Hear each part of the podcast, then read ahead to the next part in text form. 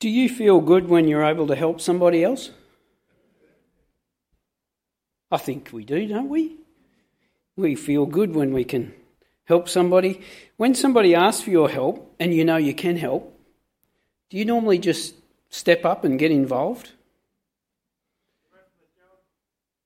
Most times we do. Most of us probably do without giving it much of a thought. We're happy to get involved however we can. At most times when we're asked, we probably don't stop and ask the question should I help?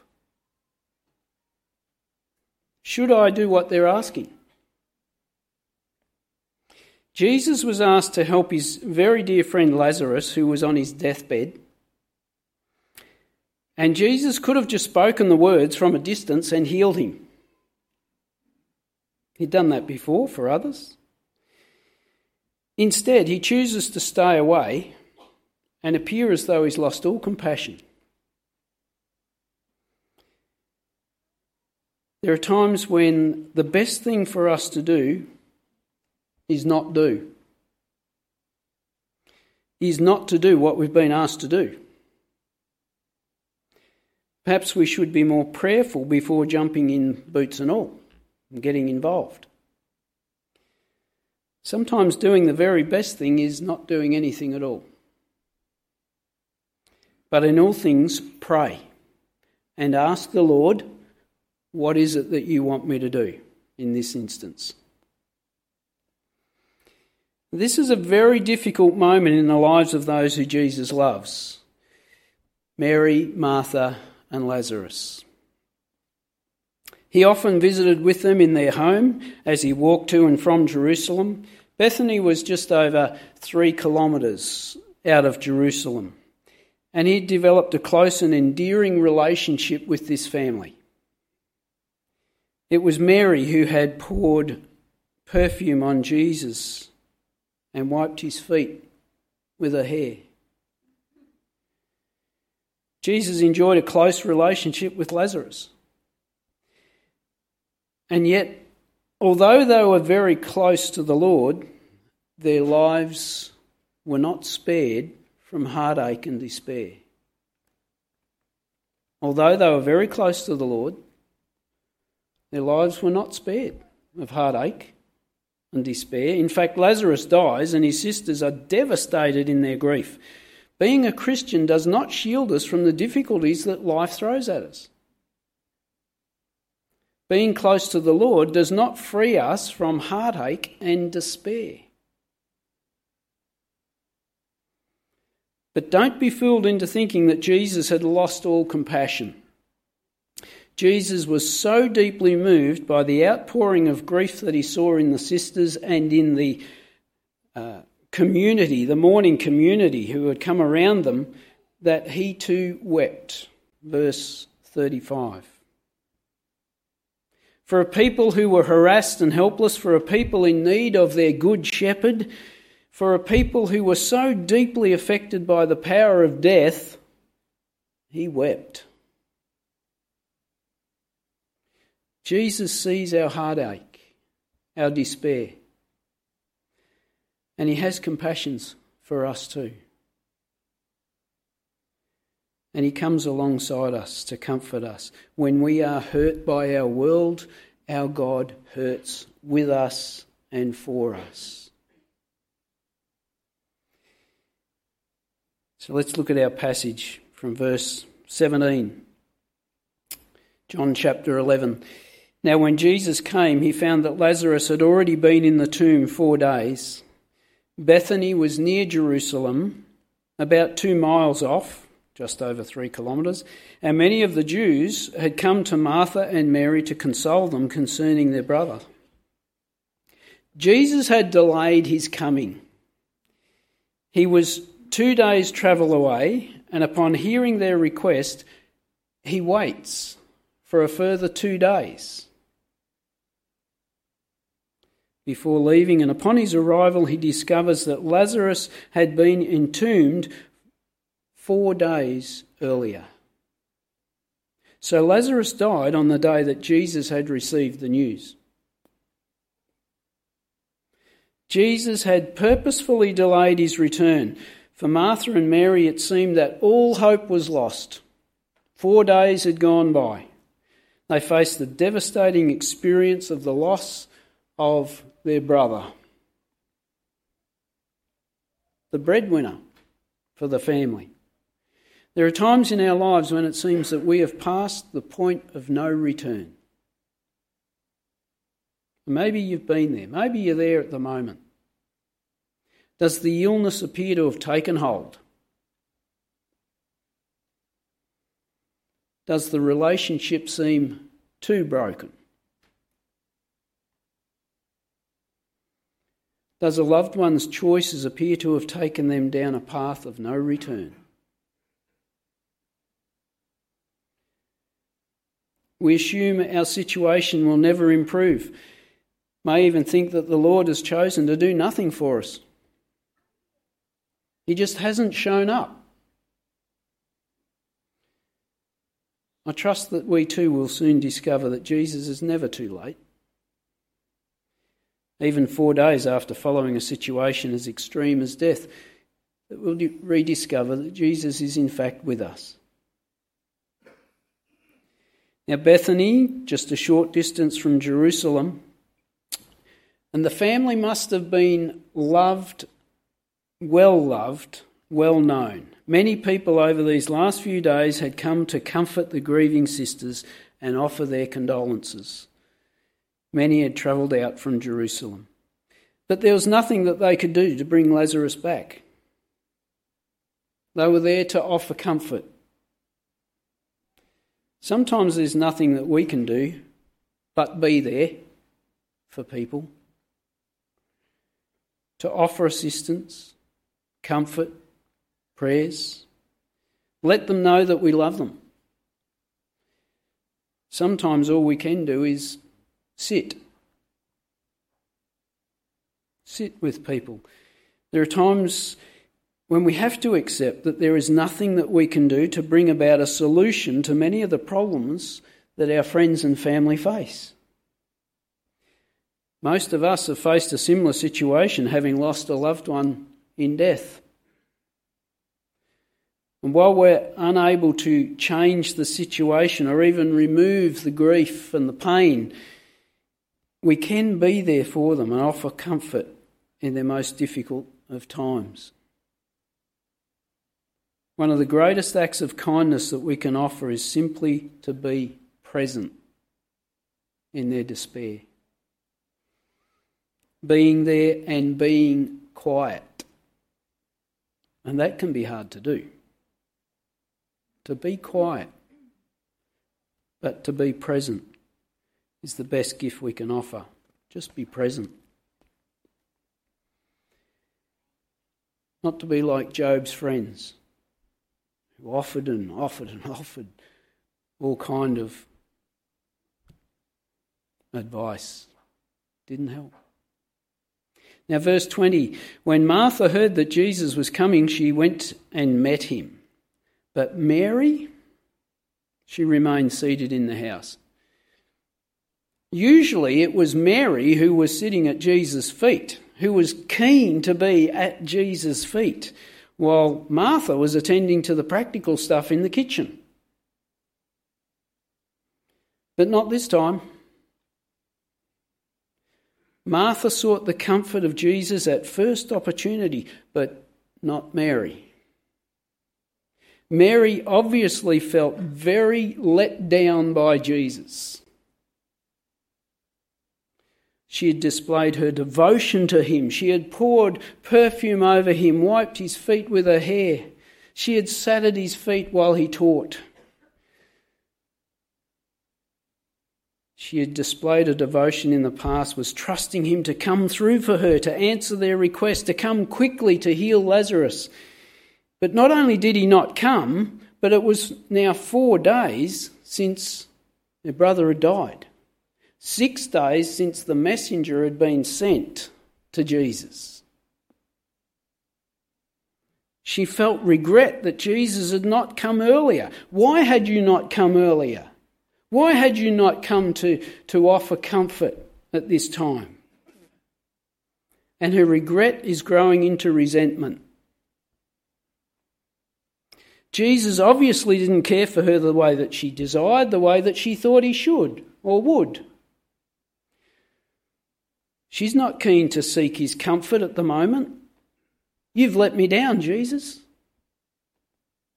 She's erring on the side of resenting Jesus for not coming through for her. We too may at times regret that God has not come through for us. But be careful that regret doesn't develop into resentment. I resent you, God, for not doing what I thought you should do. This little verse reveals a valuable truth for our consideration. Even the strongest believers can struggle at times when faced with a devastating situation. This doesn't imply that Mary has abandoned her faith in the Lord, but it does appear that she has resigned herself to defeat. Her world was shattered, and she was having difficulty coping with the reality of the situation. She felt entitled to just sit and sulk. You've let me down, God. We all face times when our faith is tested, and we're tempted too to resign ourselves to defeat. And in our confusion and grief, we can fail to recognize the presence of God, that He is with us. We can be overwhelmed by our troubles and see them as bigger than our God. They are just looming too large. And God has failed to protect us from them. By the way, He never did say that He would prevent all troubles from storming through our front door. Martha, on the other hand, has gone out to meet Jesus. She has left all of the mourning community in her house and around her house, and she's gone out to meet with Jesus. She has sought him out. She wants him to help bring clarity for her. Verse 21 Martha said to Jesus, Lord, if you'd been here, my brother wouldn't have died. But even now, I know that whatever you ask from God, God will give you. Jesus said to her, Your brother will rise again. Martha said, I know that he'll rise again in the resurrection on the last day. She is disappointed that Jesus was not there to prevent his death. We can only assume that the messenger had delivered their message and then returned, and so the sisters knew that Jesus had got the message and are confused. Why hasn't he come? Haven't we faced a similar and difficult situation, desperately needing the Lord's help, and yet He doesn't seem to respond in the manner that we desire, how we think He would? No doubt we've all complained in situations about the Lord's response and timing. However, in the midst of her confusion, Martha's, Martha's, faith in Jesus to meet her needs is steadfast, is unwavering. She knows that she has full confidence in Jesus to meet her needs. She doesn't expect Jesus to do the miraculous and bring her brother Lazarus back to life, but she has faith that whatever Jesus might ask of God now, that God will do it Whatever her needs as Jesus determines, God will do it. Although she's grieving and confused, she remains confident in Jesus to meet her needs. Most of us have walked through valleys and faced great difficulties. Most of us realise that this is a, a normal part of life, living in a sin filled world. And as a result, we too recognise we need a good shepherd We're meant to depend on Him. And doesn't God allow these situations for us so that we do depend on Him? We might be standing at crossroads at times, not sure which way to go, but like Martha, we need to turn to Jesus, follow His directions, remaining confident in Him. I think Martha could have written the words of Psalm 121. I lift my eyes to the hills. From where does my help come from? My help comes from the Lord, the maker of heaven and earth. Can you claim these words for your own too? From where does your help come from? My help comes from my Lord, the creator of heaven and earth. And so it's at this point that Jesus cultivates her faith even further and brings us the greatest of I am statements. Jesus said to her, I am the resurrection and the life. Whoever believes in me, though he die, yet shall he live.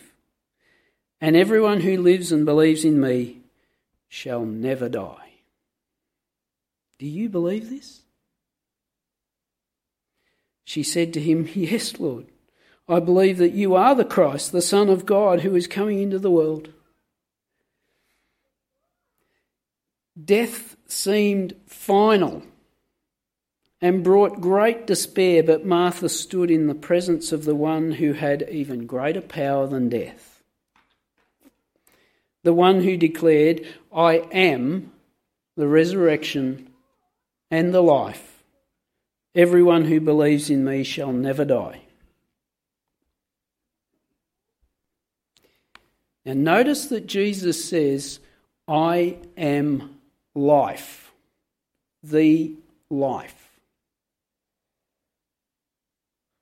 John uses the word life 43 times in his short gospel. 43 times John uses the word life. Matthew uses, and his book is so much longer, Matthew uses the word life but seven times. John is emphasizing that Jesus is life. John says right at the beginning Jesus was in the beginning, and in him was life. And that life is the light that shines in the darkness. He is the way, the truth, and the life. He speaks words of life. Jesus said, The words that I have spoken to you are spirit and life. He speaks words of life. He is the bread of life. He didn't just say, I am the bread. I am the bread of life. I am the resurrection and the life. He came to give life abundantly and give eternal life. And he says, John says, For as the Father has life in himself, so he has granted the Son also to have life in himself. He is life, and he gives life. Hallelujah. And he is the resurrection. Because he is life, he gives life through the resurrection. As the story unfolds, we see Jesus prove that he is life and gives life by resurrecting Lazarus back to life. Four days Lazarus had been in the tomb decaying. But as Jesus commands, he walks out of that tomb fully alive. The Apostle Paul spoke of our resurrection, and he said, What is sown is perishable, what is raised is imperishable. It is sown in dishonour, it is raised in glory. It is sown in weakness, it is raised in power. We who believe will be raised following our physical death to spiritual life in all of its fullness. And we will be changed in a moment, as we sang earlier on. We will be changed. But before Lazarus, sorry, before Jesus raises Lazarus from the dead, he asks Martha, Do you believe this? That everyone who believes in me will never die. Do you believe this? Do you believe this? Like Martha, we move from death to life as we declare our faith in Jesus as the Messiah, the Son of God. And his own resurrection proves this. Message this morning cannot be any clearer. If you want to live forever, in what can only be described as heaven, then you too must acknowledge Jesus as God's Son and as your Saviour. Now, I want to close with verse 28. We'll go one verse further.